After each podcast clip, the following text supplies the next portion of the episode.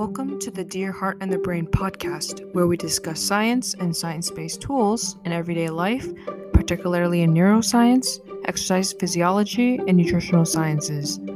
My name is Jessica Wong, and I am a neuroscience student at the University of Southern California. Today's podcast episode is going to be all about fueling for early morning exercisers. So, Many people commonly train early in the morning in order to either get to classes or on, to work on time. I had a client who even woke up at 5 a.m. to fit in their run before their four children got up, and many of those exercisers report eating nothing before their exercise session. Commonly, this is because they may feel like their stomach isn't awake or that it's too early to think about food or or even think about the acid reflux that could happen if they eat so early. Other exercisers in the morning report that they have much better workouts when they eat something beforehand, something simple like an energy bar. So, what's the consensus about fasted or field morning workouts? As always, I just wanted to mention that this podcast is part of my effort to bring zero cost to consumer public education about science, as it is unrelated to my roles as a personal trainer and an undergraduate student. Before answering whether it's better to do a fasted or a field workout, let's explore the physiological goals for feeling before a morning workout, okay? The first goal is to change your stress hormone profile. Cortisol, as you know, the stress hormone, is very high early in the morning, which puts your body into this muscle breakdown mode.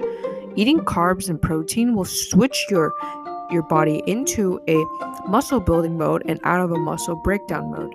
Right? That's the first goal, just to really change the stress hormone profile going on in the morning. The second goal is to provide energy and prevent low blood, glucose from forcing you to feel lightheaded, dizzy, and needlessly fatigued. The third goal is to adequately hydrate you through food and water to not slow you down. If you're making the effort to get up early to work out, you might as well get the most out of your efforts, right? In a study about sprinters, athletes had dinner the night before and they were told to conduct a 60 minute exercise test the next morning.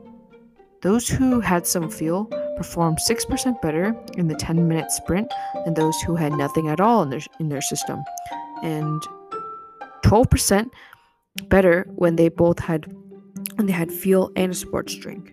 By the way, 12% means running an 8 minute mile in about a 7 minute pace, which is pretty powerful when it comes to a race, right?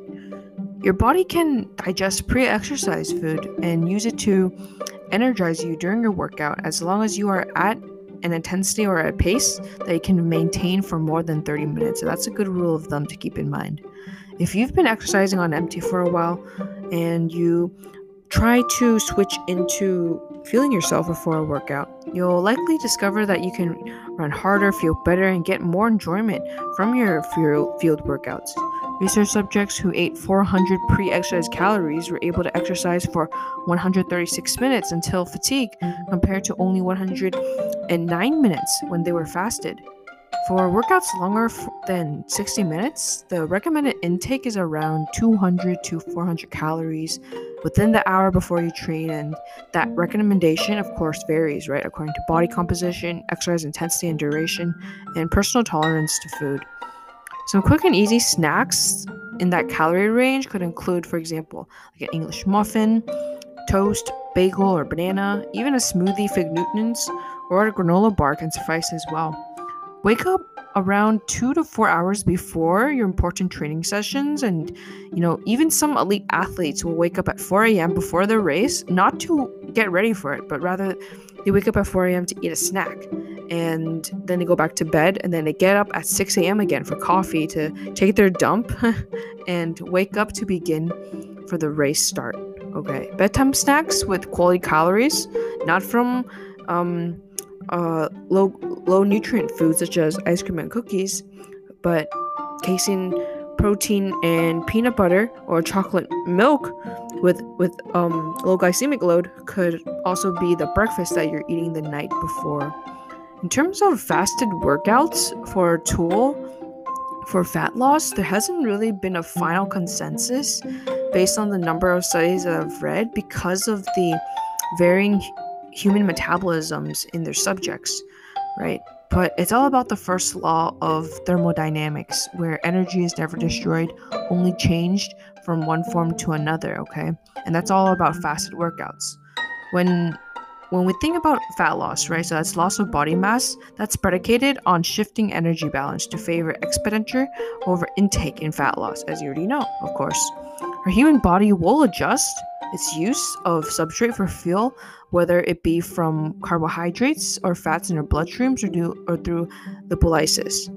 In this six week experiment of around 20 healthy young women who are eating about 1300 calories a day with this um, carbs protein fat ratio of 50% carbs, 24% protein, and 27% fats around that. It's like um, plus or minus over there.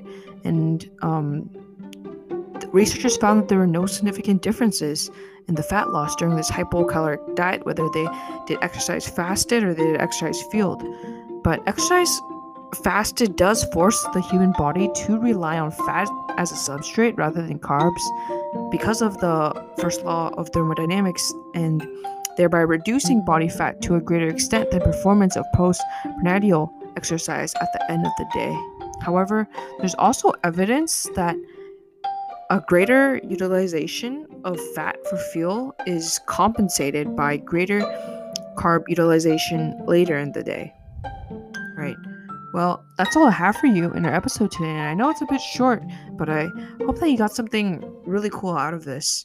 Um, I wanted to mention that an important feature of this podcast, as you know, is that we deep dive into several different topics per time and they kind of build off of each other week after week, every Tuesday, I mean, every Thursday and Saturday. So by stopping here, I do recognize that there are probably so many more questions about, about fasting and field workouts. And the great thing about this is that there are a lot more episodes coming your way soon, right? Please subscribe this this to this podcast on Spotify. Recommend the podcast if you like it. The community that we're creating here that we have here is that all about discussing neuroscience is best supported by your involvement and your questions and i love to distill the most commonly asked questions to become a main podcast episode topic right?